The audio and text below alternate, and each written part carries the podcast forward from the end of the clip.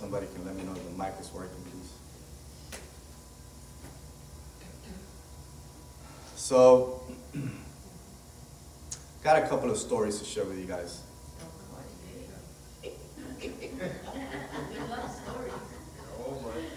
You know, even in the midst of pain, when you can smile, it's a great thing.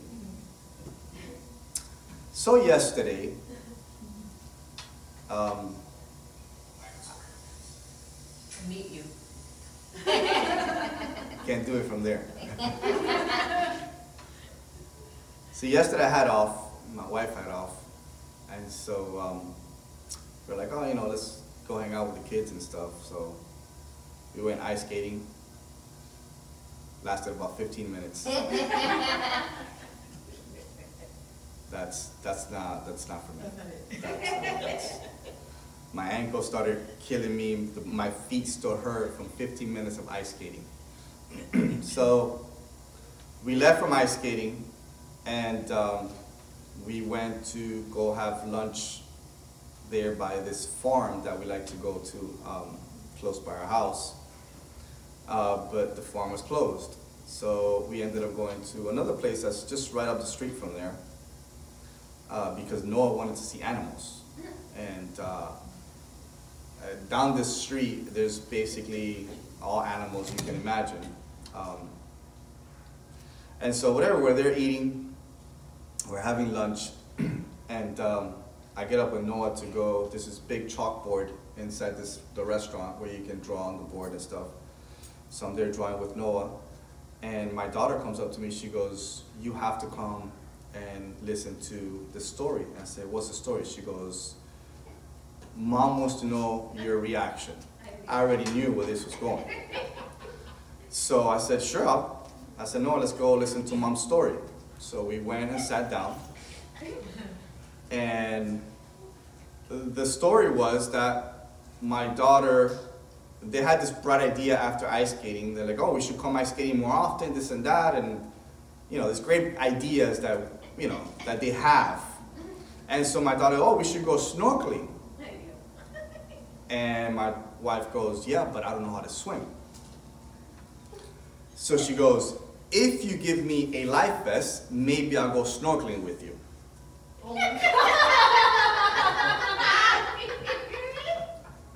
If you guys did not get that, a life vest makes you float. It is impossible to go underwater with a life vest. But it gets better from there. It gets better because then my daughter has the bright idea, says, oh, but you know, all you have to do is just disinflate it and you'll sink. And I'm like, wait a second, how would you sink if the life vest is made out of rubber? Oh my God. And my daughter's one of those that Googles everything. So we're sitting there and she's on her phone. I go, let me guess, you're Googling to see if you actually sink with a life vest on. And the answer will be, no, you do not sink with a life vest on. What do you mean though? Like if you disinflate it, you could go all the way down. You could, but it doesn't sink you because it holds no weight. It's rubber. As you can see, the apple doesn't fall too far from the tree. So that was my afternoon. I had a, a very good lunch and an even better laugh afterwards um, because it is truly special um, to be around my wife and my daughter. Um, their stories and, and their the things they come up with just is, let's just say that you and I will not come up with. It's, it's, it's a special breed, like I call it. Um, but it's good to laugh. It's good to laugh um, even in the midst of pain. It's great.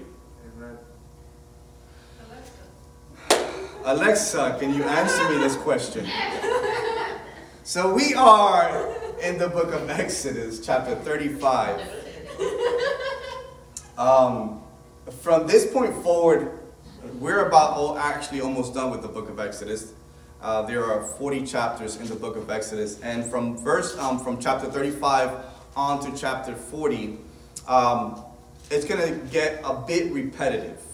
So today I'm only going to go over chapter 35, but probably for the next couple of weeks I'm going to be combining chapters because what we're going to read is stuff that we have already read before and stuff that we have gone before over and pretty much dissected it and broke it down. So I don't want to waste too much time and to be able to go into um, the book of Leviticus, uh, which is next. And that is a very harsh book. Yes. Uh, that is going to be a book with a lot of controversy. Um, but hey, we're ready for that, right? Because at the end of the day, it's not my words, it's the word of God. I'm just speaking it. So we'll, we'll get to that um, most likely in the next uh, couple of weeks. Uh, but chapter 35 of the book of Exodus is called the willing offering. And we'll see in a minute why it's called the willing offering. But again, before I get into that, like I like to share every single week uh, our podcast. Um, for those that may be watching online, uh, we are on Apple, Google, Spotify, Anchor, Radio Public, Breaker, Castbox, Overcast, Pocket Cast, Stitcher, and Reason. Uh, we are on 11 different podcasts. Um, I actually just got a message yesterday that we are being heard in South Africa. So uh, that was that was amazing. Um, as you guys know, we were recently heard in Japan, and in England and United Kingdom, and I mean we're literally reaching the four corners of the earth. So praise God that He has given us the avenue of these different podcasts, where you know some might be used here in the states, but in other countries there are different podcasts. So uh, we're been able to be heard in all these different ones. Um, and if you'd like to find us, you can find us in One Spirit Miami. Also, if you would like to sow seed, you can go into onespiritchurch.com and there you can give your donation and you'll have an email secured with your donation. So, again, um, we are in chapter 35 this morning, but I do want to kind of recap the last three chapters because the last three chapters will lead up to chapter 35. And the last three chapters, I'm talking about 32, 33, and 34, where it was the giving of the covenant, within the same chapter was the breaking of the covenant. Um, then came the consequences of breaking that covenant. And then, as we learned last week, was the restoration. Uh, God is in the business of restoring things because He has a plan and a purpose with everything and with those that He has called. And so He had called this multitude. Um, the plan was not to isolate them and not take him to the promised land because that was a promise that God Himself had made to Abraham, Isaac, and Jacob that He will get their descendants to the promised land.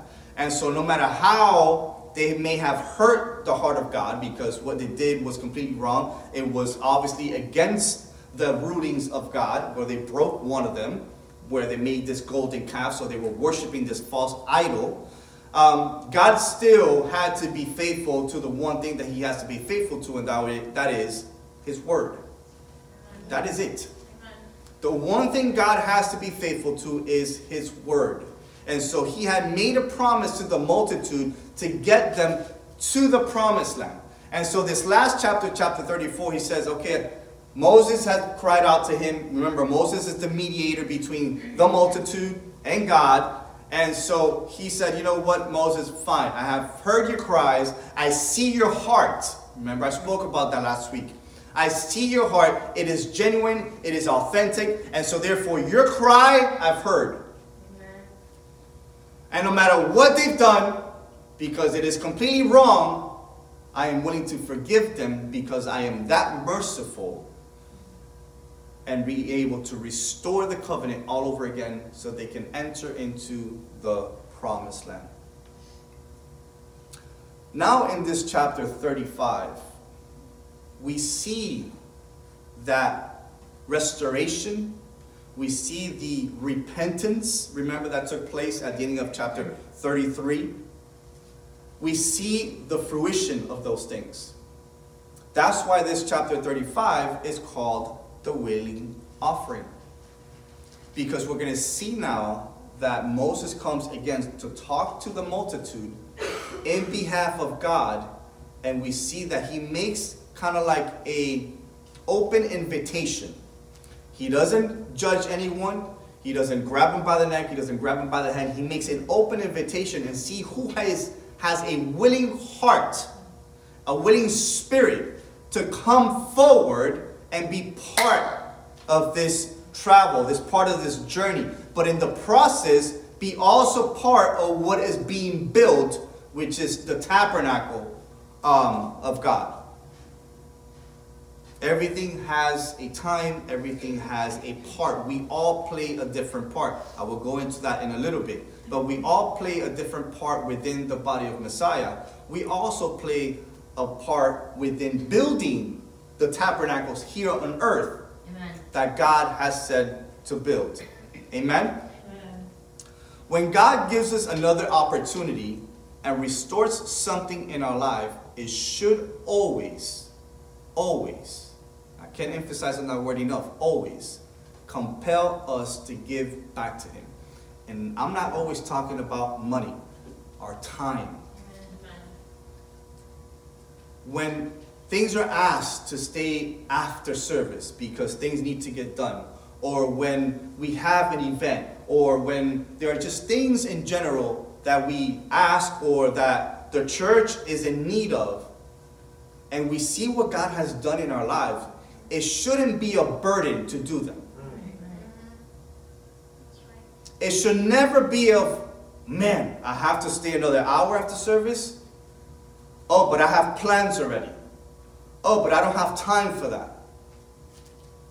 It should never be a burden because if we can just look at our lives for one split second, just one split second, and see everything that God has done within our lives, it should immediately compel us to do that and some for Him. Because at the end of the day, you're not doing it for us, you're not doing it for this building, you're doing it for God. Amen. Please remember that. When you do something, you're doing it unto God. And as hard as that may seem at times, and as painful as it may seem at times, you're doing it for God. So, since this chapter 35 I want to do something different this morning. And so since this chapter 35 is also the willing offering, I would like to actually do our offering beforehand. And I want to ask you this morning, I just want to challenge you this morning to go outside of the norm with God this morning. Because I believe God is going to speak through this chapter to you this morning. And we're going to see the heart of this people and the heart of Moses, which is exactly the same heart we should have and the willingness that these people have, even though they messed up. Because see, this is something that the enemy uses, a tactic that the enemy uses that when you fall, he makes you stay there. He bombards your mind with lies and he makes you stay there. And the more you condone those things and the more you dwell on those things, the longer you stay there. So I want to challenge you this morning. We're going to go ahead and take our offerings before we start this chapter. And as we go through this, I truly, truly pray that this word speaks to you. Please, please have an open mind to what this chapter is going to teach us. Because there's two key factors in this chapter that we all need to learn from. And that is to have a stirred up heart. Listen to me. A stirred up heart and a willing spirit. So let's go ahead and take a moment and let's go ahead and take our offering. If you can go back to the stack, you can go ahead and deposit your offering in there. When you're ready, you can come back and we'll go ahead and, and start Exodus 35. But I want you guys to think outside the box this morning. Trust God for something outside the box. I think too many times we limit God into what He can give or what we're asking for. And I think if we can just look back at our lives, God always exceeds those things. Amen? Always exceeds anything that we can actually give on to God. What a chapter. Chapter 35, the willing offering. Some, some Bibles might say offerings for the tabernacle. Um, when I was studying it was focusing on the willing offering because it's focusing on the heart. Remember I spoke about this last week. The heart, the heart. God saw the heart of Moses. And that is the reason why God was compelled to reestablish that offering, to restore that offering with the multitude. Did they deserve it? Absolutely not. Absolutely not. But God saw the heart of Moses. When you're done giving your offering and, and your tithe, you can go ahead and open your Bible to Exodus 35, and we're going to read from verse 1 to verse 3. Exodus 35, verse 1 through verse 3.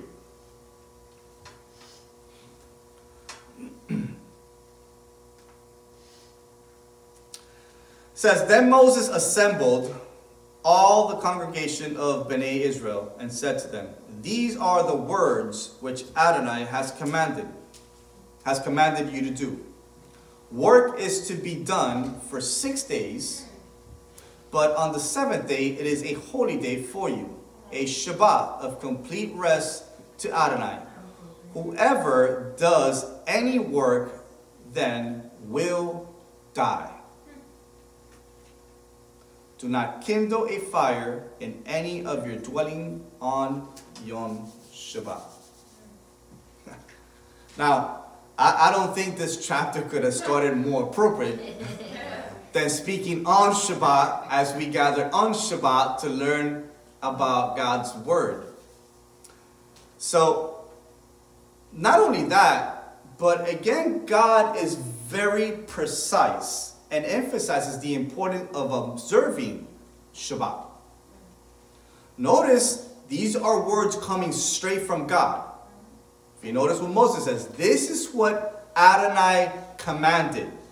This is not what the Jews commanded. This is not what Moses commanded. It is not the Mosaic covenant. It is God's covenant with Moses. And it is God who's talking. Moses is just the voice. God commands, Moses speaks unto the multitude. And he tells Bnei Israel, the children of Israel, this is what God is commanded you. Work is to be done for six days. On the seventh day, it is a holy day. Amen. Not just any other day. It's not just a day for certain people or for certain religion. It is a holy day. Amen. For who? For you. Shabbat is supposed to be a blessing for us. Amen. Why do we keep seeing it as a burden? It is a blessing unto us because it is a holy day by God, set by God. A Shabbat of complete rest to Adonai. Whoever does any work will die. Now, I want to address that for a second because I know some of us may work on Shabbat. But that being said, if God is giving you the opportunity to not work on Shabbat, you should try to take that avenue with God. I know sometimes we're too comfortable, and I think sometimes we get complacent in what we've been doing for so long that we say, how can I change this now? How can God then all of a sudden shift me to do something completely different? Hasn't God provided for you up to now? If He is opening a new door for you, what makes you think He won't provide for you then? Now, again, this death that the Bible speaks here is not obviously a physical death it is a separation. We've talked about this before. Whenever we just get so caught up in work and work and work and we make work our God, we are in a sense idolizing work. That is breaking a commandment. And so therefore, the, the death that is speaking of here, it is a spiritual death, which is, which is a spiritual separation from God. Because now we're putting work, now we're putting money over God. So we need to be very careful. Again, I know sometimes we get, we've been involved in, in a specific field of work for X amount of years and we say, I, I don't know what to do now if I were to start fresh. Well, guess what? God will make a way where there is no way. God will open a door where there seems to be no door just so you can observe what's really important to God, and that is Shabbat. Because at the end of the day, it is one of the Ten Commandments. It is one of the ten words that God spoke to Moses to give unto Bnei Israel. And we're going to see here that he emphasizes here the importance of Shabbat. Notice that he starts the chapter speaking about Shabbat. Because now we're getting to the point of where he's going to repeat about building the tabernacle. But even then, he's still saying, you can work for six days, but make sure you observe Shabbat. I know I've told you to build this tabernacle, but Shabbat is more important than building that tabernacle. You cannot put work, even if it's work for me, you cannot put it under over what I have commanded as an ordinance, as a principle, as a guide for you to follow. So again, I don't believe this chapter could have started any better or more appropriate than speaking on the Sabbath. He wanted to remind the multitude of the obedience of his word first and foremost over anything he had commanded to build. Wow. The tabernacle was a big deal. This was God's dwelling place here on earth. But even then, notice what God says. Even all of that, I need you to observe my Shabbat.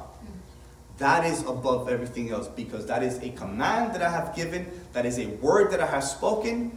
And just as I am obedient to my word, I am encourage you to be obedient to my word. In other words, if you want to receive the benefits of being obedient to my word. So he's reiterating again to these people the importance of Shabbat.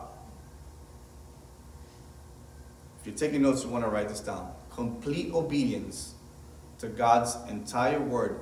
It is a prerequisite for doing his work. Complete obedience to God's entire word, not partial, not most of it, not some of it, entire word from Genesis to Revelation is a prerequisite for doing his work. Wow. If there is no complete obedience, it is impossible to do the work of God. Somewhere along the way, you're going to break something.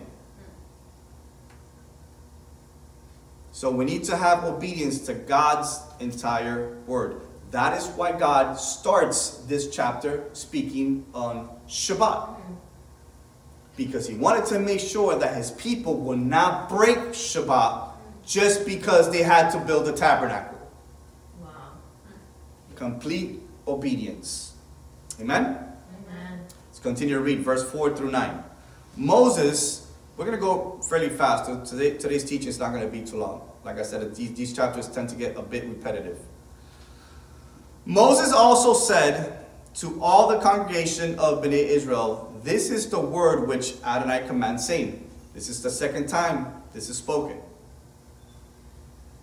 This is the word which Adonai commands, saying, Take from among you an offering for Adonai.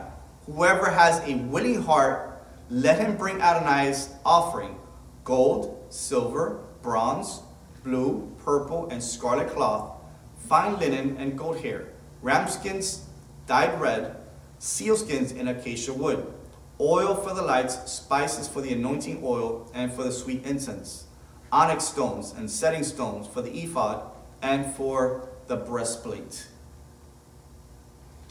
In these verses, Moses declared what God has set in place as a giving principle. What is that? Two things that I mentioned earlier. First, that we should give willingly. That's why this chapter is called the willing offering. Notice that God, that Moses here says, those who have what? A willing heart. He doesn't say you have to give, or I'm forcing you to give, or this is what you have to give. He doesn't say an amount. He doesn't force anybody. He's asked who has a willing heart. Amen. As if it's an open invitation. Those of you that would like to give unto God because you see how faithful God has been in your life, those of you come forward and give unto God.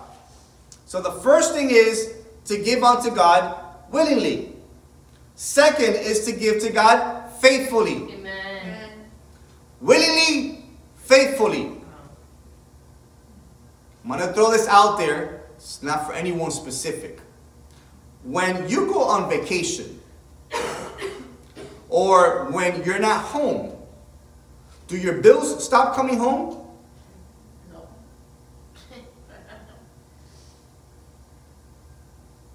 God has called us to give willingly and faithfully. The same thing it's here on this place. Those tabernacles here on earth that God has called to build, this place where we gather. Whether we're here or we're not here, the bills still come into this place. Mm-hmm. It is our duty to sustain the house where we gather. We say, oh, God will supply. Yeah, through us. He's not going to come down and say, How much is the rent? How much is the light? How much is this? Here you go. No, He blesses us so we can sustain His house, so then we can continue to preach His word, and therefore we can be a blessing to others. I don't know if you noticed, but that front room over there is full of bags of clothes, shoes. He has blessed us so we can be a blessing unto others. It is our job, our duty, and I include all of us, including myself, to sustain the house where we come to eat spiritually. Amen. Look what scripture says in 2 Corinthians 9, verse 7. Some of us may know this by heart. 2 Corinthians chapter 9, verse 7.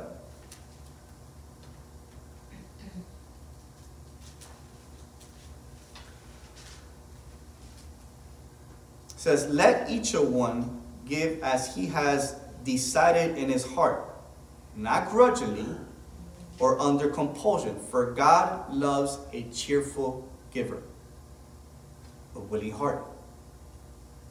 Nobody's telling you to give anything, nobody's forcing you to give anything. Those who have a willing heart, let those come and give. Proverbs chapter 3, verse 9 and 10.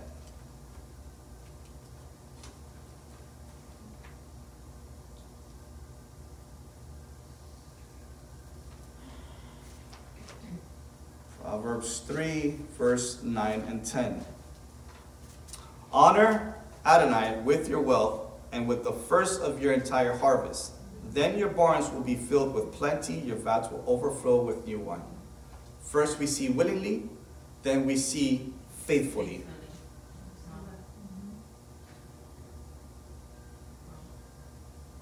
God doesn't force anything upon us.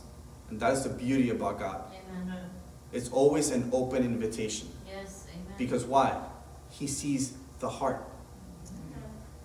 Don't we hear this all the time? God knows my heart. God sees my heart, right? We hear that time and time again. What does He? And if He does, what's in your heart? Do you have a willing heart? Are you faithful whenever He calls you to do something? Are you compelled to do something for God because you've seen the faithfulness of God in your life? Amen. Or do you grudge or do you complain every time something is asked or when tithing and offering comes along, oh, again? No, we should give freely, willingly, because we see the faithfulness of God in our lives. Amen? Amen. Amen. But don't miss the first thing that is mentioned to bring to God as an offering. Go back to Exodus 35, because this is how we have to read Scripture. Notice the first thing Moses mentioned. Let's go to verse, uh, begins to talk about in verse 5. It says, Take from among you an offering for Adonai, whoever has a willing heart, and let him bring Adonai's offering. What is the first thing mentioned? Gold. Gold. Here we see that gold is the first thing mentioned as an offering. This was the very same material that was used to do what? To forge the golden calf. If you guys remember, when they came to Aaron, Aaron said, What? Bring me all the gold earrings. I will get everything, we will throw it into the furnace, and I will carve out a golden idol for you, and that will be your God. Notice that God uses the very same thing that was used for bad, for good. On, amen. Telling those that were part of this idol worship, showing them this that you guys use for bad, now I'm going to turn it around for good because I am the one that gives and takes away. You have this gold initially because when you left from Egypt, I told you to go to the Egyptians and take from them because they will give to you how? Wow. Willingly. Amen. So you have because I first gave. Come on. Otherwise, you would not have. Wow. And what he gives, we use it for wrong. Wow. Yet what I gave you, you used to try to use it for wrong, but I'm going to turn it around and I'm going to show you what it was supposed to be used for. Thank you, Lord. You didn't leave with all that gold and silver and all these other materials for your own good. No, I gave you those materials because I knew what they will be used for later on. Wow. Wow.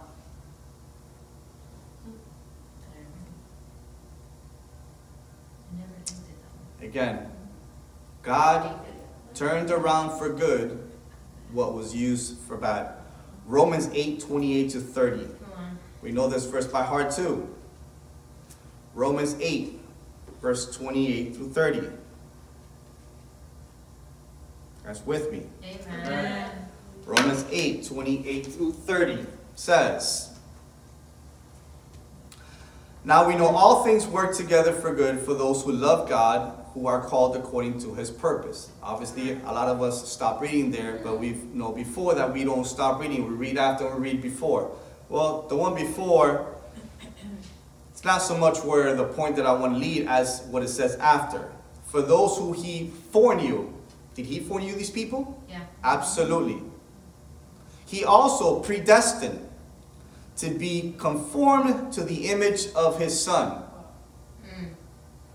You were foreknew, foreknown. Yes.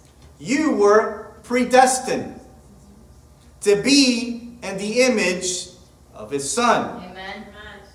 So that he might be the firstborn among many brothers and sisters. And those who he predestined, he also called. And those whom he called, he justified. Amen. And those whom he justified, he glorified. Amen. What is God just doing here right now from the last chapter? He foreknew these people, right? He had called them. He justified them because he restored what was broken. And those he justified, he glorified. Now he's there on the way to that promise of the promised land. So look how scripture, how appropriate here we see in Romans 8, 28 through 30 applies to what God is doing with the multitude back in the book of Exodus. This is also applicable for our lives today. He's called you, he foreknew you, he justified you, and those who he justified, he glorified. Amen. all comes back to the willingness, the faithfulness, not only from God, but from our lives as well. Amen? Amen. Let's go back to scripture. Exodus 35, verse 10 through, we're going to read all the way to 19. It said, Let every wise hearted man among you come and make everything that Adonai has commanded. Third time. Including the tabernacle, its tent, its coverings, its clasps, its boards, its crossboards, its pillars, its bases, the ark and the poles, the atonement cover, and the curtain screen the table of his poles with all his utensils, along with the bread of the presence. Also the menorah for light with its utensils, its lamps and the oils for the light. The altar of incense and its poles, the anointing oil, the sweet incense, and the screen for the entrance of the tabernacle. Verse 16. The altar of a burnt offering with its grating of bronze, its poles and all its utensils, the basin and its stand, the hanging of the courtyard, the pillar and their bases, the curtain of the gate of the courtyard, the pegs of the tabernacle and the courtyard, along with the cords, the woven garments for ministering in the holy place, and the holy garments for Aaron the Kohen, the priest, and for his sons to minister as Kohanim. Again, we see the description here that was spoken back in previous chapters in the book of Exodus when God first described the different aspects of the tabernacle. God is reiterating again, reminding them listen, you broke a covenant, I restore that covenant, mm. and I'm going to remind you again what you still need to do. Just in case you forgot, I'm going to remind you. You know, we said it time and time again. God needs to remind us because we get spiritual amnesia from time to time. And I mentioned this last week. I said, some of us get spiritual amnesia on purpose. As if we don't want to remember things. Why? Because when God makes us aware of something, we are held accountable for Yeah. that. And so, since we don't want to be held accountable for it, we try to forget about it so we can say, God, I didn't know. I forgot. I was never told that. Oh, no, you were told. You were told. And so, therefore, the consequences need to come along that because you were told, you were made aware. So, God here reiterates this.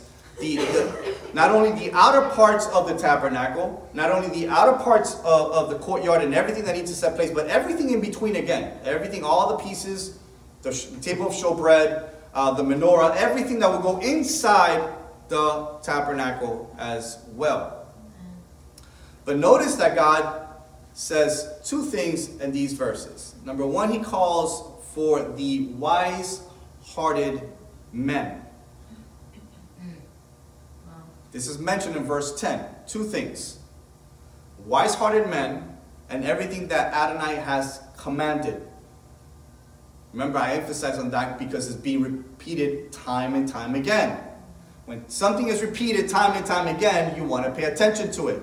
So he says, the wise hearted men, those that have a gift that I've given, those are the ones that I need to come forth to help me in building this tabernacle. Each of us will be held accountable for the gifts that God has given us. When we go before the Lord, that day of judgment, God will ask, What did you do with the gifts that I gave you? Wow. Oh, I wasn't aware of those gifts because you never asked. Or that I would be capable. Wow. People say, Oh, I, I- I don't think I have the, the, the experience, or I don't think I have the knowledge, or this and that. Can we remind ourselves that all that is given by God? Amen. If God calls you to do something, He will equip you for such thing. Amen. Don't get me wrong, it's great to study and it's great to do all these things above and beyond that you should be doing, but God is the one that initially equips you to do those things that He's called you to do. Otherwise, He will not send you to do something because He knows that you can't, that you can't do it. So He equips you ahead of time for the task that He has for you. So He calls these wise hearted men, the gifts that I've given you, those are the ones that need to come forth to build this tabernacle. In other words, putting the gifts that God gives us into practice. The second one, everything that Adonai has commanded, first speaks about obedience, of course, but also do what Adonai has commanded, what takes, what takes place here. We work together towards the same goal. God commands to do something, and like I mentioned before, it is our job all of us to put the gifts he's given into practice, working together towards one goal. Amen. What is that one goal? To take the truth out there. Amen. That is the Great Commission.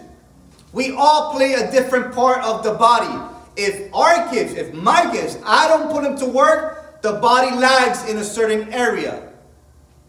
If I don't do what God is calling me to do because I don't think I have the knowledge or, or the capability of doing, the body lags in a certain area. If your left leg begins to give, where does your body go? To the left. If your right leg begins to give, your body goes to the right. That is a part of the body. Some of us are part of the leg, some of us are part of the arm, some of us are part of the neck, some of us are part of the torso. Whatever it may be, we have to exercise our gifts in order for the body to move forward. Not lie to one side or the other or backwards or fall on his face for the body to move forward. God equips us in specific areas, gives us different gifts for us to put it into practice. All working towards the same goal. All being one body, being one. Echad.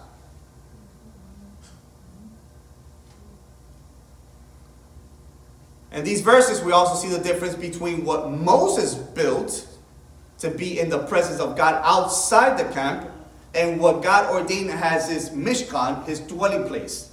You guys remember a couple of chapters ago, it said that when Moses returned to the camp, he went outside the camp and built a dwelling place to look for the presence of God.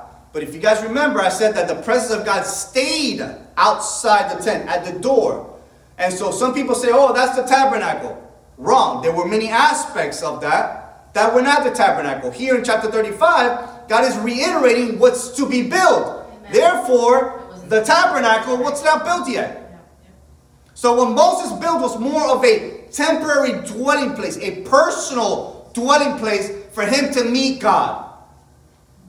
It was not the actual tabernacle. Plus, what the multitude was involved in, in building this golden calf, would have taken away too much time to actually build this tabernacle. Remember, this tabernacle and the furnishings were made out of pure gold, meaning it was heavy.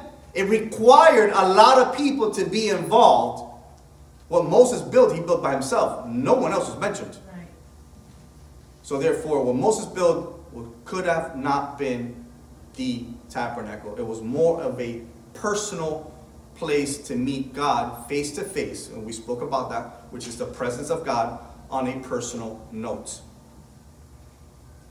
But just like Moses, even though we meet here every single week as a congregation, we should also have our own personal meeting place with God. Amen.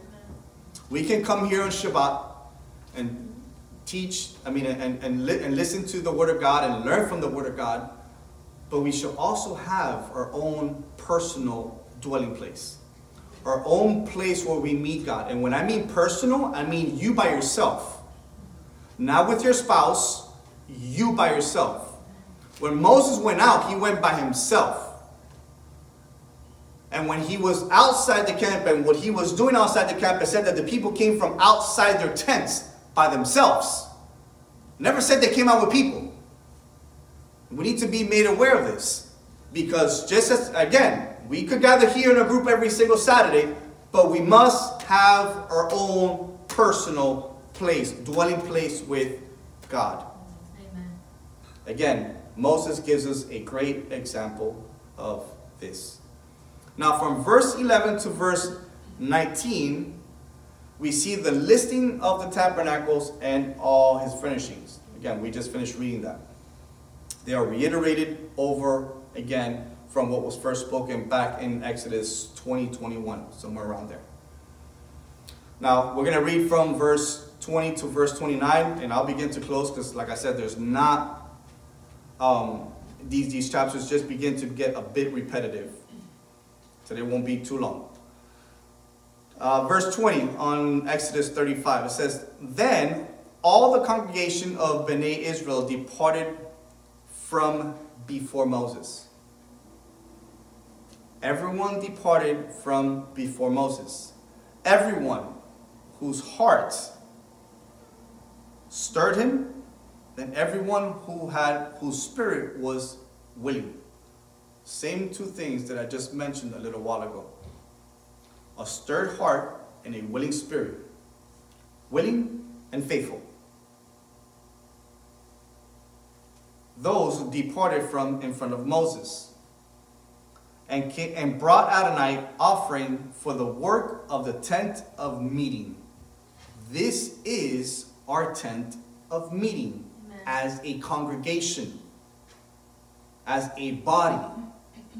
So those that were willing, those that had a stirred heart, left Moses and brought this offering to Adonai for the tent of meeting, for all its service as well as for the holy garments. So they came both men and women, everyone whose heart compelled him. Here we can see it again. Everyone whose heart compelled him. What is it speaking of here? The repentance that took place on the previous chapters. We see the repentance. Now that repentance begins to work inside of them. It's beginning, God, God is working in their heart. It's beginning to do something where now they're seeing, wow, God forgave me. His mercy is incredible. How can I not give back to God? I have a willing heart. I have a stirred up heart. I have a willing spirit. I cannot contain myself. Once you have been forgiven, it is automatically for you to want to give back. Amen. Your heart is instantly compelled to give back out of gratitude. Not because you're forced, out of gratitude before, because of what was given to you. Amen. Mercy Yes. that you don't deserve. Yes. And so, because God has given that mercy, it should compel us to give back. We see these people's stirred up heart and willing spirit to want to just give back. They left the presence of Moses. Moses gave the instructions, and instantly they left and they said, Okay, this is what we need, guys. Let's begin to gather. Because they were compelled. Compelled him and brought nose rings, earrings, signet rings, bracelets, and all kinds of golden jewels. Here we see again the very thing that was used for the golden calf being brought as a sign of worship towards God, as in willing and faithful offering towards God. Now you tell me God doesn't work in mysterious ways? Mm. Nothing Everyone who brought a wave offering of gold to Adonai, everyone who had blue, purple, scarlet, fine linen, goat hair, ram skins, dyed red, or seal skins brought them. Verse 24. Everyone who can make a contribution of silver or bronze brought Adonai's offering. And every man, excuse me, who had acacia wood of any use for service brought it. Also, all the women who were wise hearted spun with their hands and brought what they had woven the blue, purple, scarlet, and fine linen. All the women whose heart stirred them up with wisdom spun the goat hair. All the leaders brought onyx stones and setting stones for the ephod and the breastplate, along with the spice, the oil for the light, for anointing, and for the sweet incense. Verse 29. Every man and woman whose heart made them willing gave towards all the work that Adonai had commanded to be done by Moses' hand. So Bnei Israel brought it as a free will offering to Adonai. Again, we see the compelled heart. We see the stirred up heart. We see the willing spirit. Why? Because they had seen the mercy of God. Amen. They had seen the hand of God. Now it was kind of beginning to sink in that everything they had was because of God. Amen. Nothing that they had acquired in Egypt because they were slaves in Egypt. So nothing that they came out of Egypt with, now they're realizing, gosh, you know what? This was for you when you This was for you. I didn't have anything. Right. How is it that all of a sudden I'm loaded with gold, with silver, with bronze, with all these fine linens? Where did all this come from? Oh yeah, you gave it to me at Egypt. Come on. Mm. Wow. We come into this life with nothing, and God gives us everything. Amen. How can we not have a stirred up heart, a willing spirit, and not be compelled to give back unto God? Moses gives us an amazing example by speaking what God commanded, and then we see the willingness of the multitude. We are that multitude. We should be compelled Yeah. to give unto God. And again, it's not always finances, but of our time as well. Yes. And believe in that. Up to this point, when God told Moses something, what did Moses do? He ran. Yes. Did Moses complain? Did he ever come up with excuses? I can't do that. No, he ran. Moses ran. Amen. Why does it take us so long for us to run? Mm. Why do we need for God to push us so much? Or sometimes people to push us. God speaks a word, we should instantly be compelled to run, to run after it. Because we know that before we even get there, along the way, God is providing, God is equipping, God is directing. Didn't He give them direction? Or did we forget that already? Didn't we didn't God provide for the multitude? Or did we forget that already? That's a good one. See? Spiritual amnesia. We forget what's important in life. And we remember the meaningless things in life. Oh, about this, about that. I got this, I got that. That comes and goes. Yeah. Believe with nothing. Come on. You come into this world with nothing. You have everything in between because God gives it to you. And you leave with what? Nothing. Nothing. So why are you concerned what you buy or what man has given you instead of being concerned with the one thing that is eternal that you leave with actually, which is the word of God Amen. and salvation. That is what should be important to you, not material things. wow. It was finally beginning to sink into the multitude. They're realizing, wait a second, everything I have is because God has given it to us. We didn't have anything.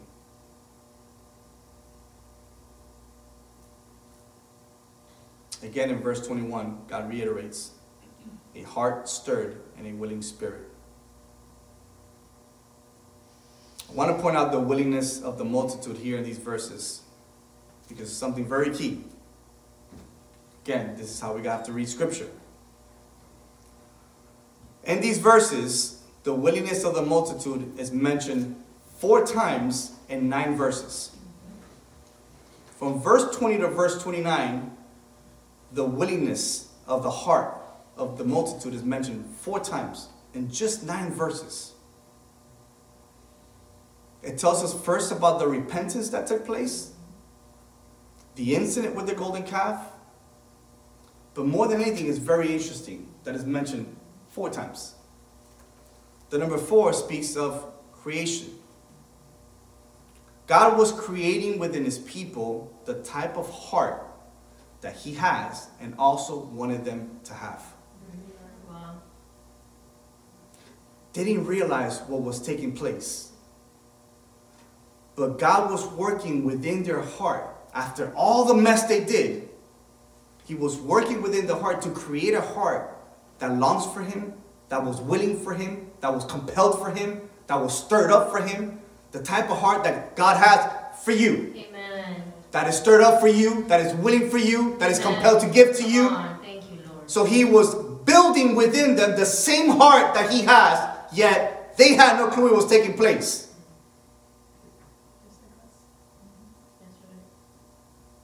So he was creating in them the type of heart that he has. Also, very interesting, the number four is in the Ten Commandments is to keep what? Shabbat. Shabbat. How did this chapter start? Speaking of Shabbat. So, since the beginning of the chapter, God was working in a mysterious way with his people because they're still his people, even though he had rejected them and told Moses, No, they're your people, they're your mess. they were still his people. So, since the beginning of chapter 35, by speaking of Shabbat, God was working within them and within their heart and creating a heart that will be willing to do all these things for Him and observe this for Him because it was for their good. It's not for God's good, it's for our good. So, since the beginning of the chapter, God was working within the heart to create a heart that was willing for Him and that yearned for Him, that was stirred up for Him. Without noticing, the multitude, through their giving, was aligning themselves to God ordinances and worshiping the one true God of Israel. Amen. Through this willing giving, through this willing offering, they were realigning themselves to what God wanted them, to the principles that God has set in place. A person that is stirred up in their heart and has a willing spirit is a person that is knit together with the Spirit of God. Mm. That's good. I'll repeat that again. A person that is stirred up in their heart and has a willing spirit is a person that is knit together with the Spirit of God. Isn't that what is being mentioned in this chapter over and over and over?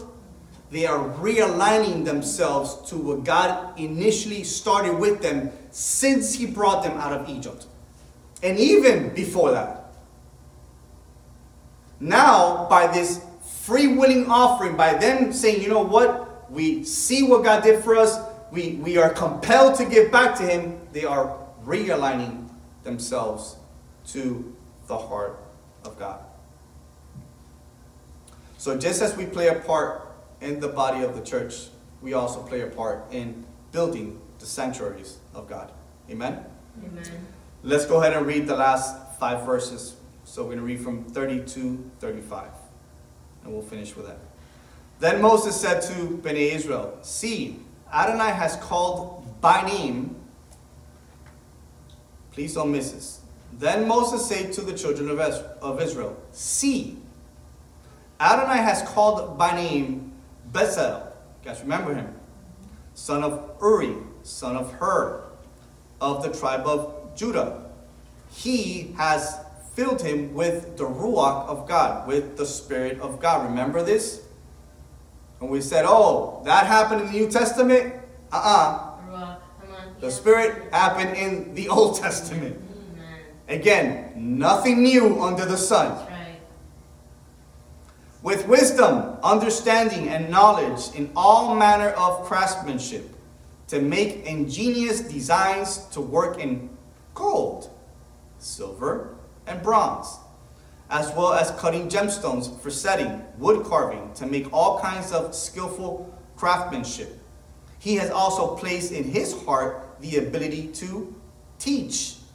Meaning, he not only gave them gave him the ability to create or to build, but he also gave him the ability to teach others. Come on. Amen. Ability comes from him. He blesses so we can be a blessing. Both he and Oholiab, son of Ahishama, I'm butchering these names, of the tribe of Dan. Verse 35 He has filled them with wisdom of heart to forge all the works of an engraver, an artisan, and an embroider in blue, purple, scarlet, and fine linen, as well as weaving. They can perform every craft and ingenious designs. Go back to verse 30. Then Moses said to Bnei Israel, See, Adonai has called by name. In the previous chapters, when Adonai called Bezalel and Aholiab, it was on a personal note. Now he says, See, for everyone to see. Listen, what we do in private, in due time, comes out to the light. Yeah. This was a good thing to come out to the light. Yeah.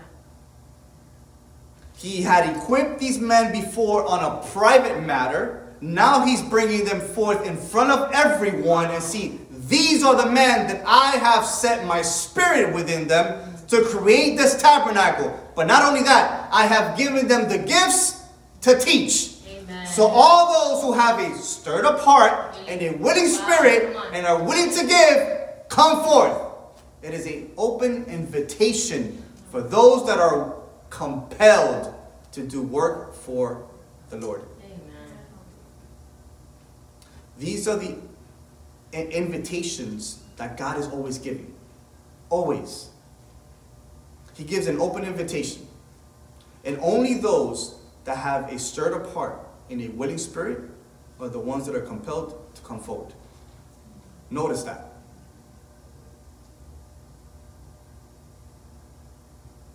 Every time something is asked, notice the heart of people. Those that are truly sold out for God, again, that have a stirred up heart and a willing spirit, those are the ones that are knit together to the Spirit of God. Those are the ones that don't need to be pushed, don't need to be asked. They're instantly compelled to give back. Why? Out of pure gratitude. Amen.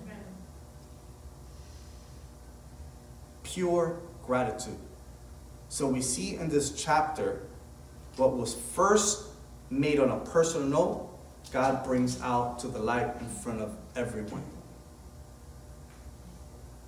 Those things that God has spoken in a private matter, in due time, God will bring forth to the light.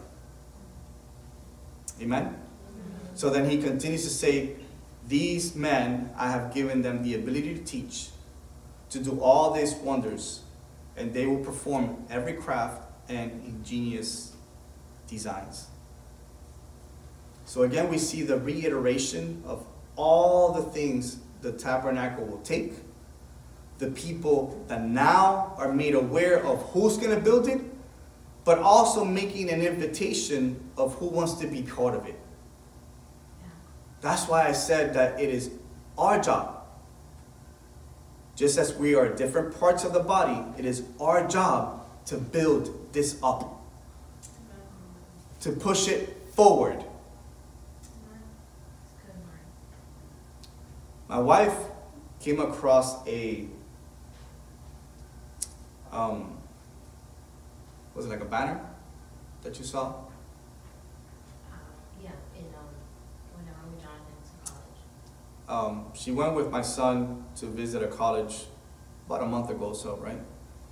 And there was this banner in this college The, the church of the college. the church of the college because it was a uh, it was a Christian college, and um, the church had a banner outside, and the banner said, I love my church, and because I love my church, I support my church. "I love my church, and because I love my church, I support it." I pray this morning that we all love our church and support our church because this is not my church, this is not my wife's church, this is our church. We are all part of the same body, all part of the same goal to build this up, this sanctuary that God has called to be built here on earth and to make it push forward.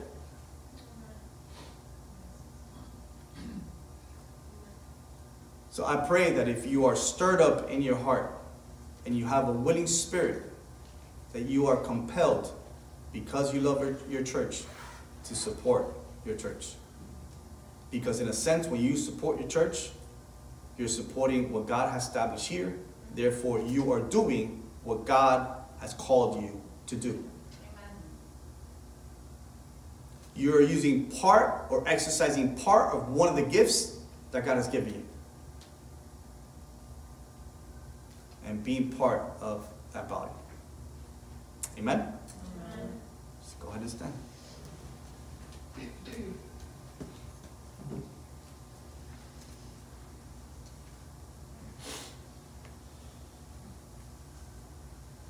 Father, we thank you for your